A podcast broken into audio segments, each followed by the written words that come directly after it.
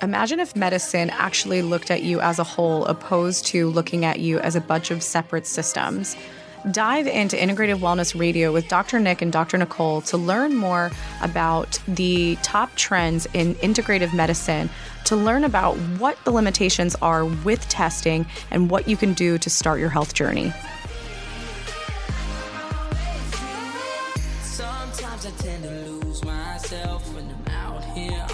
Hello, hello. Doctor Nicole here.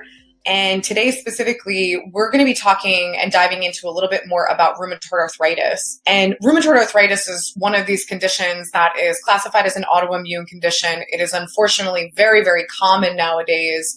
And it is often being talked about in the sense that we don't really know why it manifests, and there is no cure, and there is not necessarily much that we can do about it outside of taking something that is classified as an immunosuppressant. So with that being said, as I talk more about some very specific case studies tonight, that when it comes to rheumatoid arthritis, I'm also going to be talking about pain as a whole.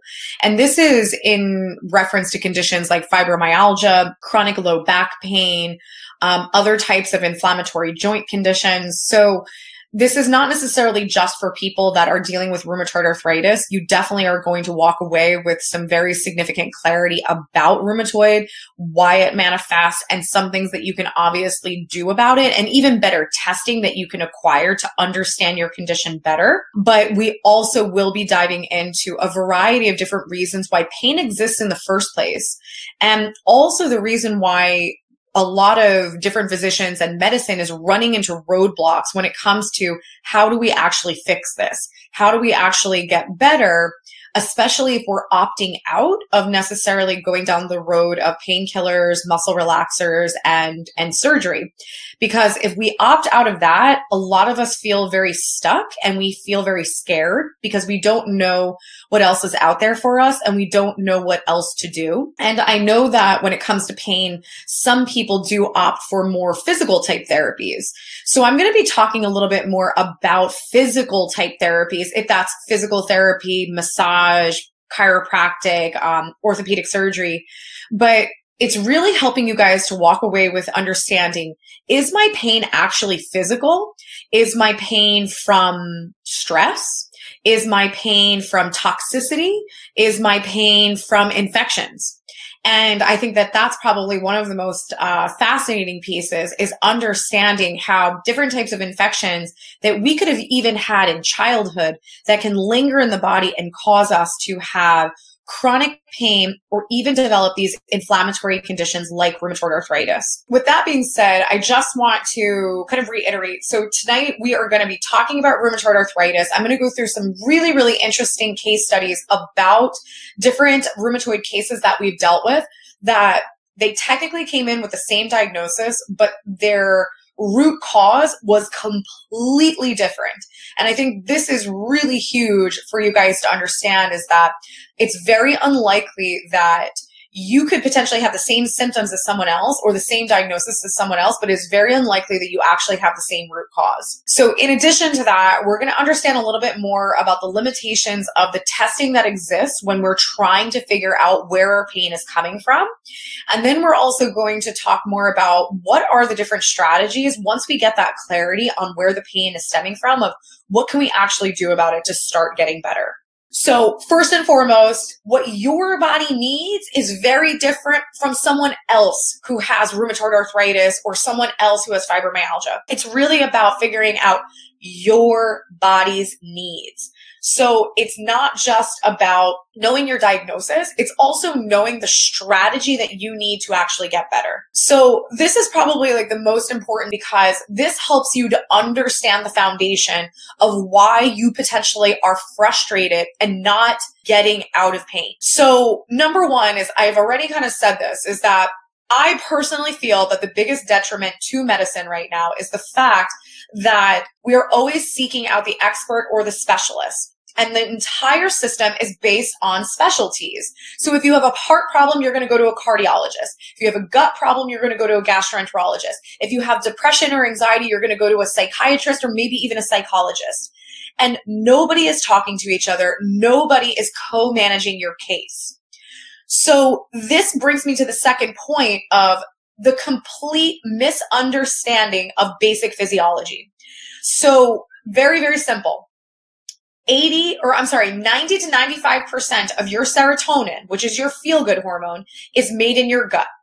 So if you have depression, but you also have irritable bowel syndrome, and you don't have your psychiatrist and your gastroenterologist co-managing, you're not going to get better. Or you might be treating a depression that is actually caused by your gut issues that maybe you haven't figured out how to fix yet.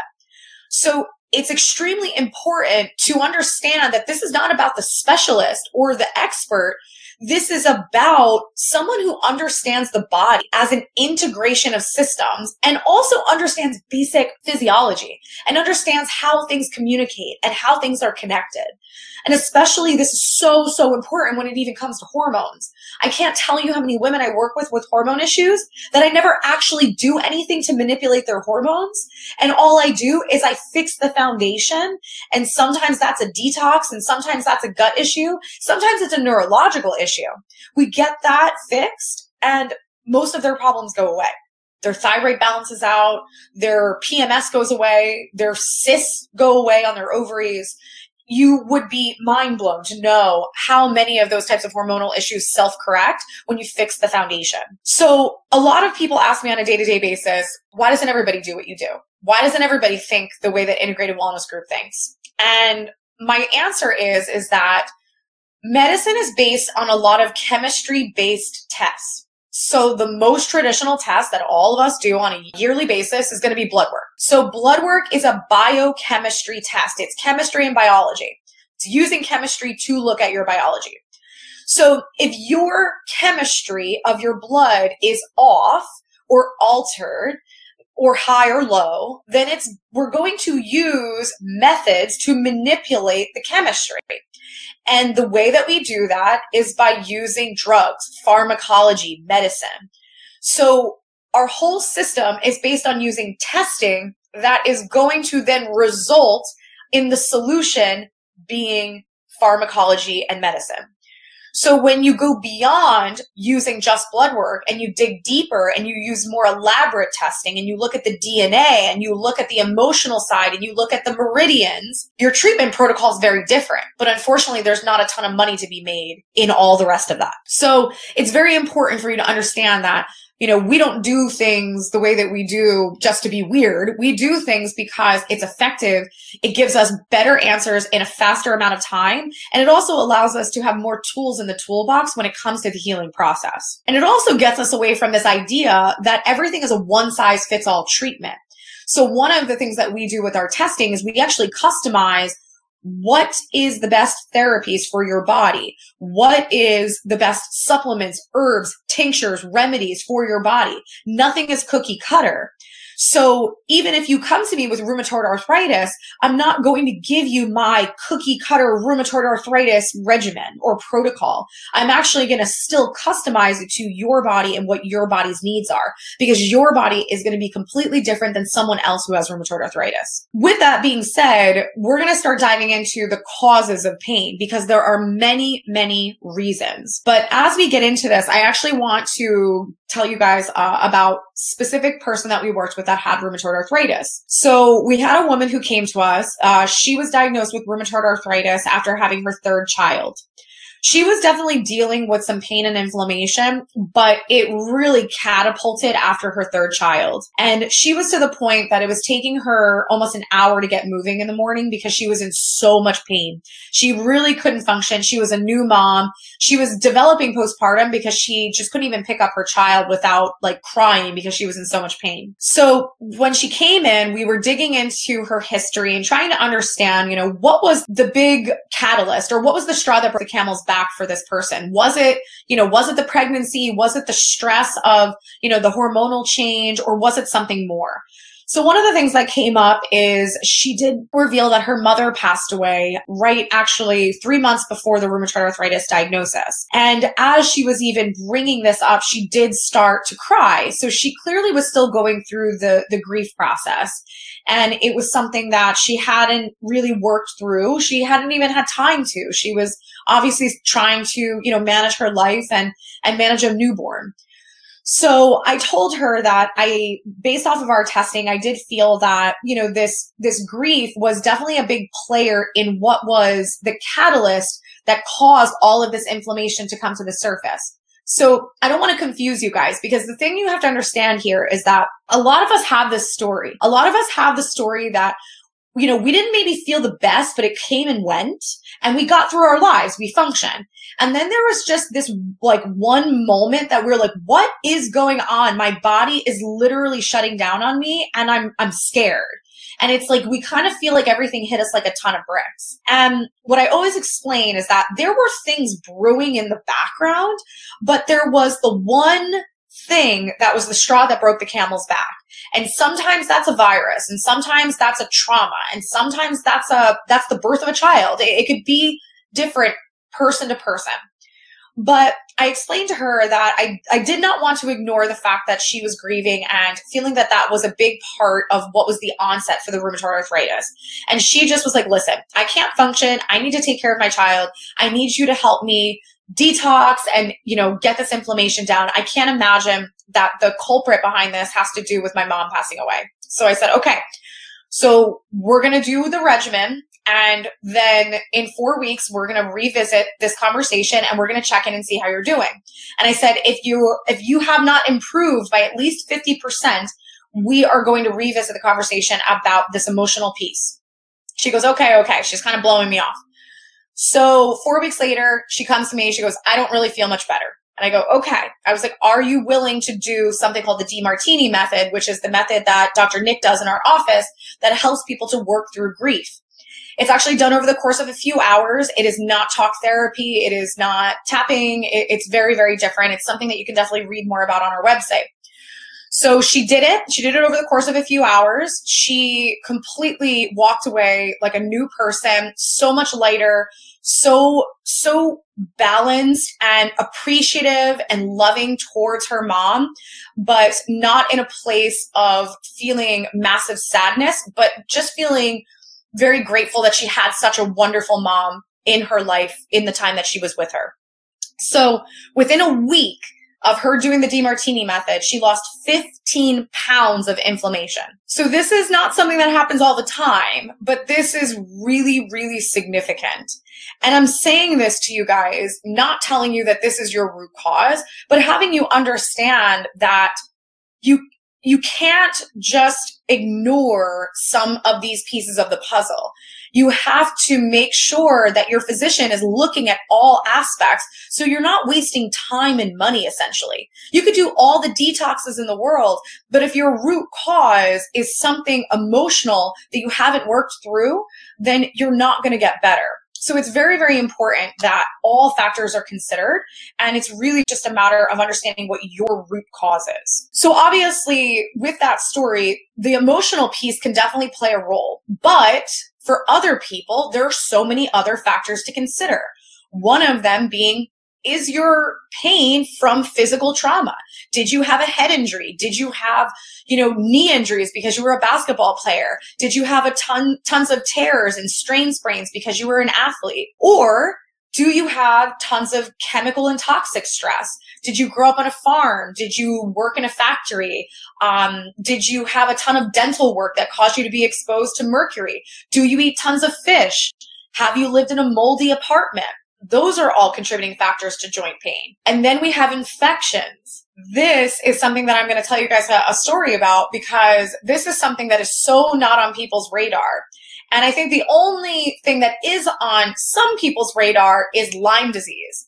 And Lyme disease, when you hear about it, it is usually associated with some type of joint pain. And it's very well known to affect the knees and the hips. But there is another type of infection that is actually more common to affect the joints. And this is strep. Yes, the strep that you get in your throat. Strep is the most, most common thing that I find in people's joints. So this is an interesting story. So we have chiropractic in our practice, and we have a device called a sound wave unit. So sound wave is specifically geared towards sending sound waves into tissue to break down scar tissue. So in the very early stages of our practice, we got the sound wave machine specifically for joint pain, injuries, rotator cuff, all those types of things. And it works wonders. It's amazing. It breaks down scar tissue. It gets people out of pain. It's literally an amazing technology. But what happened was is we had a guy that came in for chiropractic. He did not come in for functional medicine. He did not want further testing. He just says, I have a knee problem. I heard about your sound wave. I want to get sound wave done, and I want to resolve my knee pain. So he was working with one of the chiropractors. He did the sound wave on his knee. And at this point, we've only seen success with sound wave. We've seen people say, oh my gosh, fifty percent of my pain is gone after one or two treatments. So we expected the same result. So he came back about two days later, and he said, I was supposed to come here yesterday, but I couldn't even make it here because my knee was so bad. Do not come near me with that machine. And we were like, whoa, that's the first time we've ever heard that. So we said, okay, clearly there's something more going on with your knee, and we need to do more testing on it. So we tested the knee, and it turned out the culprit was strep that was in the meniscus and also in the synovial fluid of his knee. So what happened was we used the sound wave, and the sound wave, because it breaks up scar tissue adhesions, it can also break up any type of adhesions in the lymphatic system, in the lymph nodes. Lymph nodes also are part of your immune system. So what happened was is we mobilized the strep in his knee from doing the sound wave.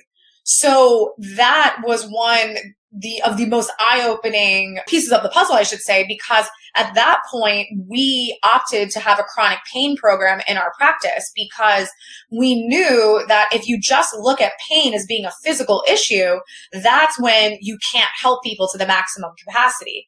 Because if you've had chronic pain, that you've had P T, you've had chiropractic, you've had orthopedic surgeries, you've done all of those things, then you need to start looking elsewhere, because I doubt your pain is actually due to just physical trauma, injury, or repetitive stress. So it's very, very important to do the right testing so that you're not on this merry-go-round of never getting better and never getting answers. So the other thing too is neurological pain patterns. So neurological pain patterns are always very interesting, because when I have people that come to me and they say, oh, my pain's different all the time. I'll wake up, my elbow will hurt. The next day, my knee will hurt, you know, and a week later, I'll have, you know, my, my neck is hurting. Those types of migrating pains are not necessarily because you have issues in every single joint of your entire body. That can actually be stemming from your neurological system. And that can be your brain is stressed from a, a head injury. It could be stressed from not getting proper blood flow. It could be stressed because you have blood sugar issues. Um, we're going to dive more into that, but the brain can be affected by a lot, a lot of different things. So this alone should be extremely eye-opening to you guys to understand that pain is not necessarily always physical. It could have many, many origins. So some of the biggest, biggest myths about pain is that it can only really be taken care of through surgery and painkillers, that emotional trauma and stress has nothing to do with your pain or your onset of rheumatoid arthritis, that you have been thoroughly tested for all of the possibilities, toxicity being one. Infections have nothing to do with joint problems, and that your diagnosis actually tells you anything about your root cause. And what I mean by that is most diagnosis is just a description of your symptoms. It actually doesn't usually give you any insight as to why. It just says, oh, fibromyalgia, you have various pain points on your body. End of story. We don't know why, but that's what you have. Like, in my opinion, that's not good enough. You need to understand why. You deserve to understand why. So when it comes to the physical pain piece, I want to dive into this even more, because this is not as cut and dry as you guys think. This is not just, oh, I was an athlete and I banged myself up pretty good, because it's really, there are other factors that can play in that are totally not what you're thinking about on a day-to-day basis. One of those is antibiotic use. So antibiotics, there is a family of antibiotics called fluoroquinolones, and fluoroquinolones is Cipro and Levaquin. If you guys have ever heard about the side effects of Levaquin, is it can cause you to tear your Achilles tendon. Your Achilles tendon is the tendon on the back of your ankle. That is actually the strongest tendon in your entire body. So if this fluoroquinolone family has enough power to break down your connective tissue enough that it could potentially rupture the strongest tendon in your body, think about what that's doing to other parts of your body. So this is something that is extremely important, especially if you have a young athlete. One of your kids is, you know, this superstar athlete, but maybe they keep getting strep throat. Maybe they keep getting upper respiratory infections. Maybe your daughter keeps getting urinary tract infections, and you keep putting them on these antibiotics. And then all of a sudden you're like, oh my gosh, they're injured again. Oh my gosh, podiatrist, you know, orthopedic, chiropractor, and you're just running around to all of these different types of, you know, physicians. And what the root cause is, is that their connective tissue is breaking down because of this antibiotic family. So this is very important to take into consideration, because I find that a lot of young athletes that I work with that are injured, it's because of this reason. So another thing too is, if your pain truly is physical and you are trying to seek out a therapy to get better, work with someone who is going to work on your muscles, your ligaments, your tendons, and your joints, because your muscles, your ligaments, your tendons, and your joints are all working together. They are all connected. So if you go to a chiropractor that doesn't do muscle work, you're going to find that your really tight spasm muscles are going to pull you right back, back out of alignment. And if you try to address muscles and break up scar tissue and strengthen, but the joint is still out of place, so the nerves are not firing to the muscle, you're also going to run into roadblocks, or you're going to do seventy-five P T sessions. So it's really a matter of working with someone who understands both of those pieces. And that might be a chiropractor who does muscle work. That might be um, osteopath. It really is up to your preference. Another big piece too is scar tissue. Another thing that uh, people are not necessarily taking into cons- consideration is, they have an injury, they have a tear, they have a herniation, and they have to go get things cleaned up. Anytime you have a surgical intervention, you are going to develop scar tissue. If you have repetitive stress because you were a pitcher, you are going to have scar tissue. So you need to make sure that scar tissue is being addressed if you're trying to heal your physical pain. And that's actually something that we test for, is we test, does, you know, does this person need something called scar tissue release? I can't tell you how many women that have had C-sections need their C-section scar to be worked on, because it's actually causing adhesions in their bowels, or it's causing adhesions in their uterus. So this is something that definitely should not be overlooked, and you really should make sure that your scar tissue is being addressed.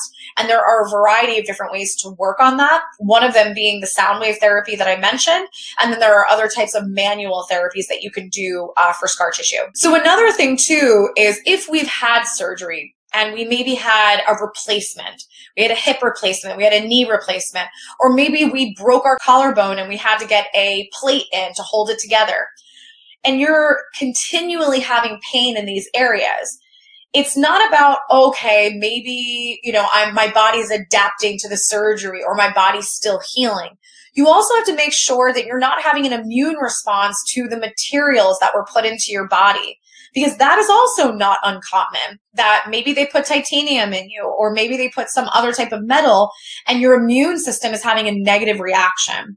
So there are many ways that you can actually test these types of metals to make sure that your body is going to have a positive response and not necessarily activate some type of um, immune response. So the connective tissue disorders, I mentioned that obviously these antibiotics uh, like the Cipro and Levaquin can definitely play a role, But in addition, um, if somebody has something like lupus that they are unaware of, that can also be a culprit as to why they're constantly tearing, strain, straining, spraining, et cetera.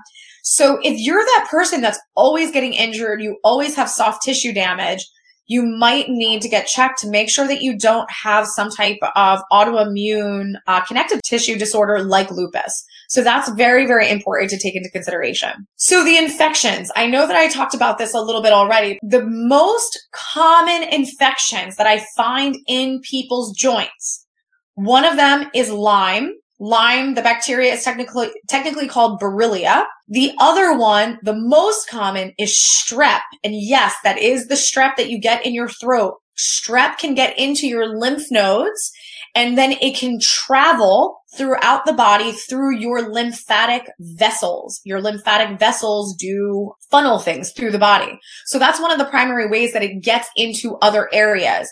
And these types of infections, they're choosy where they go. They will go to an area that is vulnerable. So if you were a runner or a basketball player and you do have some damage to your knees because of that, or even your hips, then these bacteria will migrate to that vulnerable tissue and make that its new home. So interesting enough too is I remember doing testing and finding strep in people's joints and wondering, like, is this common? Because I feel like this is common in my my personal practice. And what's interesting is one of our newer softwares that we have that's for all of our electronic medical records. One of, I was going in and putting diagnosis codes in, and I typed in strep, and there was a drop down, and there were over fifty diagnosis codes for strep in joints. So this is definitely not as uncommon as people presume it to be. So strep is definitely something that you have to take into consideration if you have had joint pain that has not been resolved through physical type therapies. The other big one is Epstein-Barr virus. Um, Epstein-Barr virus is pretty well known because that is the virus that is uh, known to be associated with mono. Um, viruses don't leave your body. Viruses become part of your D N A. And later in life, when there's stress or there's a big hormonal change or you have a baby or you're burnt out, a lot of times viruses can reactivate and rear their ugly heads. And that's definitely sometimes when you're like, oh, I feel so achy. It's really hard to get out of bed and I'm feeling really stiff. And then you're like, oh, I feel better. Oh, it's back. Oh, I feel better. Oh, it's back. That is very typical of viruses, that you're on this roller coaster ride because they'll be active, they'll be dormant. They'll be active, they'll be dormant. So it's definitely important for you to take these things into consideration when you're trying to understand what is the root cause of all of this. So another big one is toxicity. So for those of you listening that are not necessarily new to this world of integrative and functional medicine, you may have already done some research on toxicity. But a lot of us, you know, I know for me, it took me time to really understand it to the capacity that I do now. But we are living in a massively, massively toxic world. There is toxins in everything we eat, everything we put on our body, our nail polish, our hair dye, our makeup. It's on our plates, it's on our pots, it's on our pans. Like, it's crazy. But I will say to you is that, and I'll, I'm saying this to you because this is one of the things that my patients say, that they're like, thank you so much for easing my mind.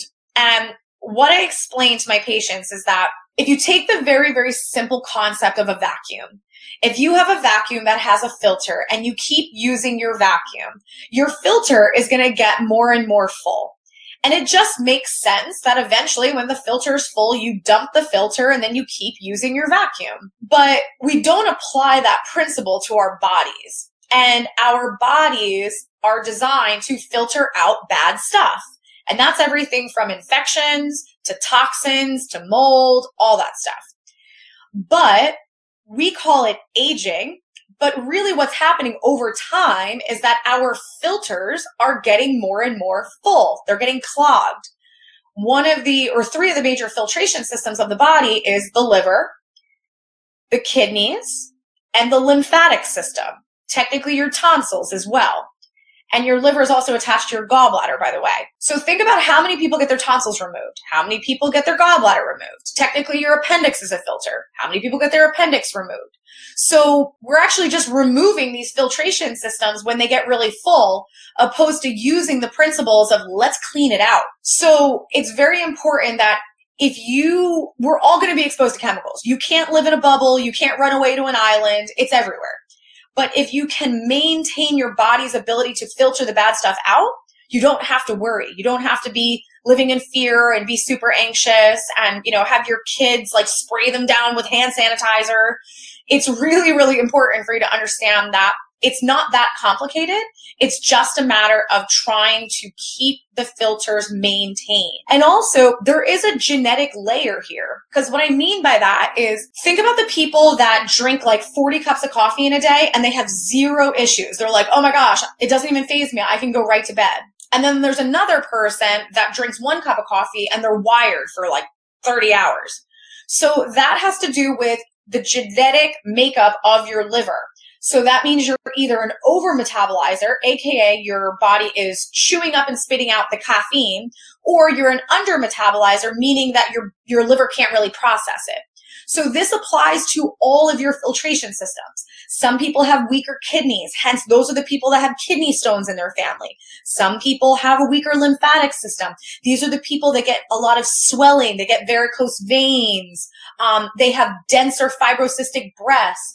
These are all signs of lymphatic congestion, or you, you can't lose weight. That's another big one. So it's definitely key to understand how the body works, because if you understand that, the healing process is actually not that difficult. So there are over fifty-five thousand chemicals that are released every month.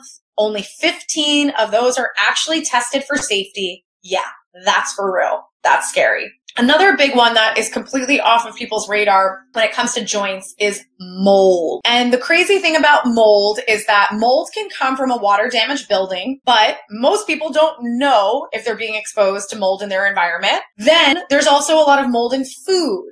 So everything from cheese, blue cheese, that blue stuff is mold, wine, coffee, all of these things, peanut butter, high mold foods. Then on top of it, one of the questions I always ask my patients, have you been exposed to mold? No, no, no, no possible way. Never been exposed to mold. My follow-up question is, are you allergic to penicillin, amoxicillin, or ampicillin? Oh yeah, I've been allergic to penicillin since I was two. And I was like, you've been moldy since you were two. Because penicillin and amoxicillin, anything in the cillin family, those antibiotics are made from penicillium, which is mold. Mold is something that you can get exposed to from your environment, from food, as well as from antibiotics. So mold is not as uncommon as people think.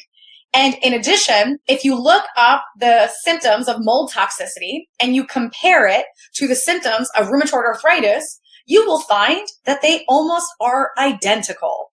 So it is very, very important for you to rule in or out, is mold part of your puzzle when it comes to rheumatoid arthritis?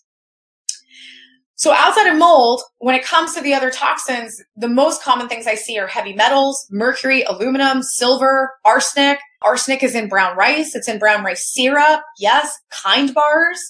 Um, benzenes are in tons of our detergents, our fabrics, the clothes that we wear, the couch that we lay on. And then there is a lot of toxins just in antibiotics as well. Um, and that's not, I shouldn't even say antibiotics, because most people don't know that there is fluoride, aluminum, gluten in most of our medications. If you actually looked at the ingredient list of your Synthroid, Synthroid has gluten in it, just so you know. So if you're celiac, taking Synthroid, no good. You're actually screwing yourself up pretty bad. But unfortunately, most endocrinologists don't even know that, that Synthroid has gluten in it.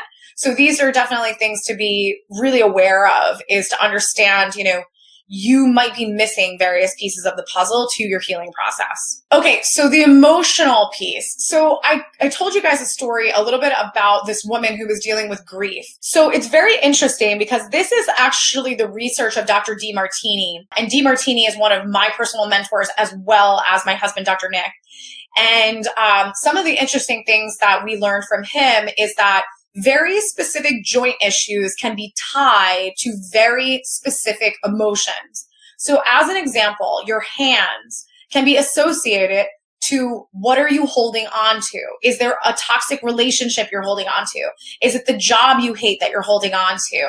Is it grief that you're holding on to? Then when it comes to ankle and knee pain, sometimes this is connected to being scared of taking that first step, being scared of moving forward.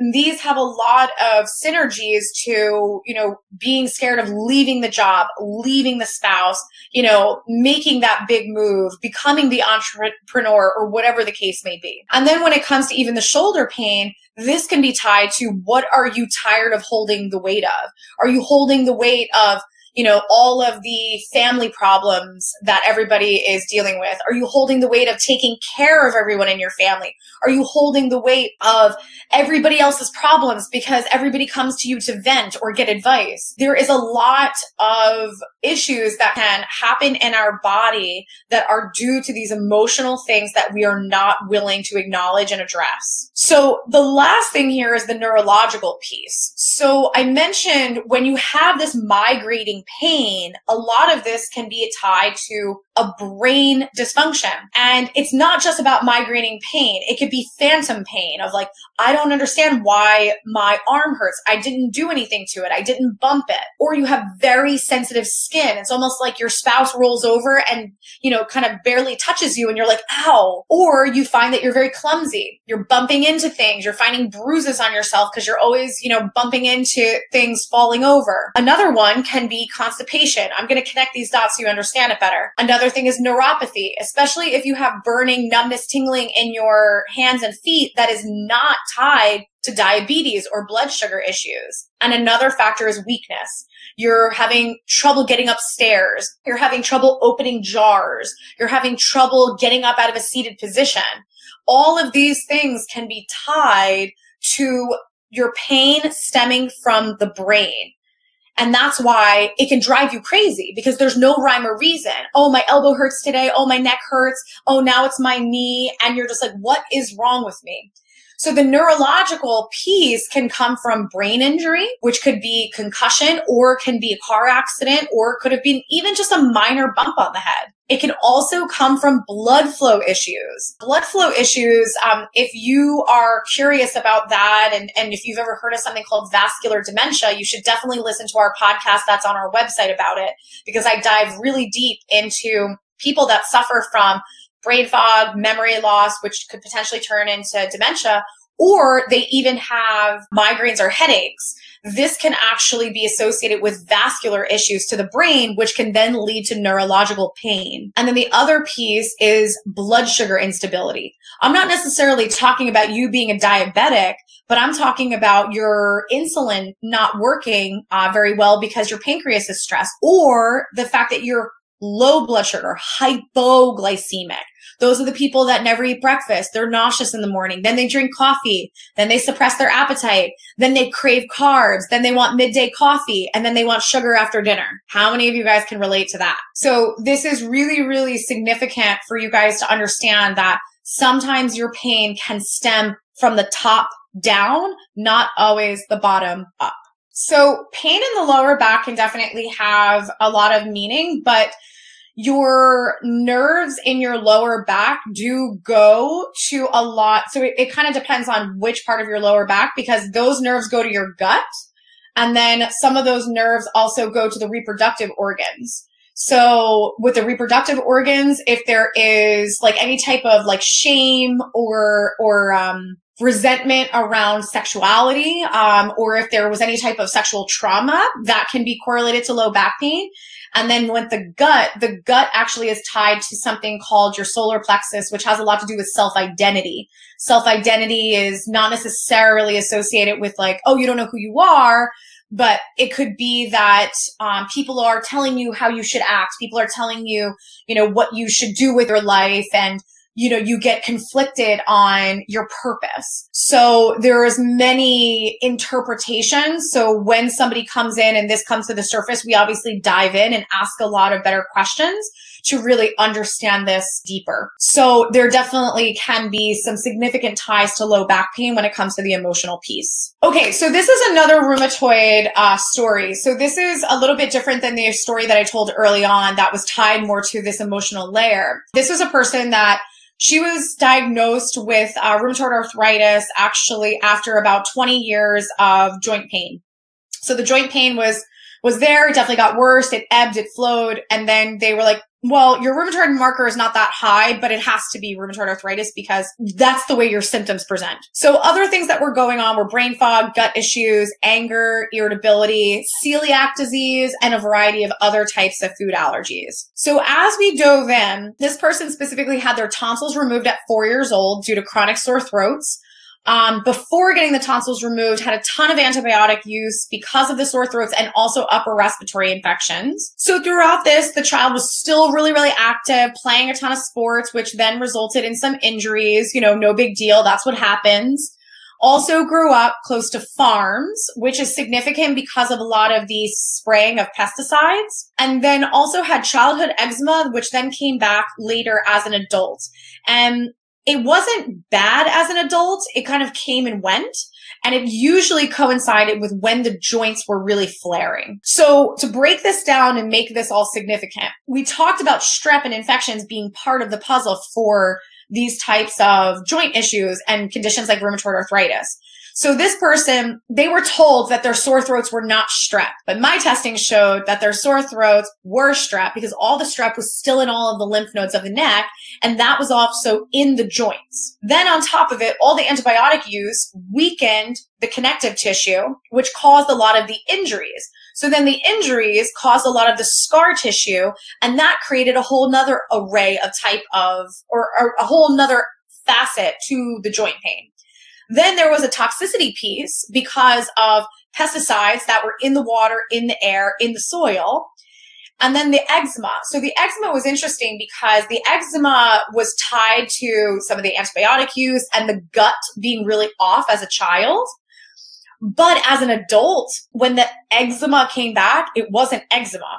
It was actually psoriasis. And the person, based off of my testing, didn't really have rheumatoid arthritis, actually had the early stages of psoriatic arthropathy, which is psoriatic arthritis. So this is really important because a lot of times when the testing is not super black and white, maybe your rheumatoid factor is borderline and they don't really know what's going on.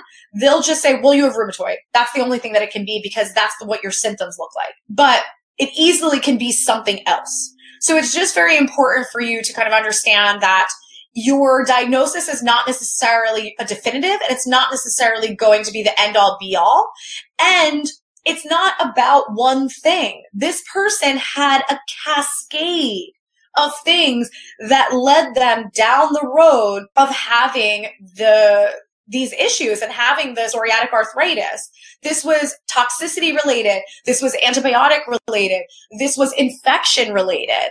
And this person, it was very fascinating because they actually didn't have Lyme disease. They had strep as an infection, but also ended up having syphilis in their system. And I actually just did a podcast about this because, first of all, everybody thinks syphilis is strictly um, sexually transmitted. It is not, by the way. Syphilis is very, very, very similar to Lyme disease under a microscope. And syphilis is also known as the great imitator of psoriasis. So if you have psoriasis or psoriatic arthritis, get tested for syphilis because that might be part of the puzzle. So with this story and my previous story, the point of me telling you guys this is that you don't know what you don't know. You don't know what you don't know unless you do better testing, unless you dig deeper. It is impossible for you to understand the bigger picture and to understand how there are various pieces to the puzzle. And it's not that you just have an inflammatory condition that just happened out of nowhere because you have a bad immune system. That's not what happens. Your body has stressors that it reacts to. So it's very important for us to just not settle. Let's not settle for this inflammatory diagnosis, and let's not settle for just saying, I'm going to shut down my immune system with immunosuppressants. It's a matter of knowing that there are other alternatives out there and to really stop just accepting this as my normal. Oh, okay, I'm just going to navigate around it. So a lot of us, you know, I know feel that we're not really in control. And at the end of the day, if you understand the root cause of your pain, of your rheumatoid arthritis, of your fibromyalgia, of whatever it is, then anything is possible, because the first step is knowing what is the actual root cause. And as you can see with the, some of the stories I've told you, is that very rarely is the root cause matching a textbook. Very rarely does your blood work match, match the textbook. Very rarely do your symptoms match the textbook. So if you don't look like the textbook, we can't use the textbook protocol. We need to think outside of the textbook, because your body is going to have a completely different set of needs, and a, it's going to need a completely different protocol than someone else who potentially has the same diagnosis. So with that, when it comes to how do we figure all of this out, that's always people's questions. Like, okay, what, like, what is all this crazy testing that you guys do? So we forget that healthcare is about answers and solutions, and we settle for like, okay, I didn't have to pay a lot. I went to, and you know, I had, either it was free or I paid my copay. And we almost like allow for us to walk away without any answers. And then we walk away with the only solution being a medication or a surgery. And I think that we need to start asking more. We need to demand more out of our healthcare, because this is, especially in this pain world, this is what's getting our children into trouble. This is the epidemic of heroin right now. These painkillers are making our kids addicted, and then they're seeking out the same high on the street. This is a very, very scary thing. And from my hometown, I have heard of thirty people that have died from heroin overdose. And these are people that I, I knew from school that were jocks and varsity football players. Like, these are people that I remember going wakeboarding with them. And like, they were amazing people that had an injury, were put on painkillers, and it spiraled. So it's very dear to my heart for people to know that there are other options out there. And these are some of the options. So when it comes to our style of testing, is we do very elaborate blood work. We run rheumatoid markers. We do the Vectra scan.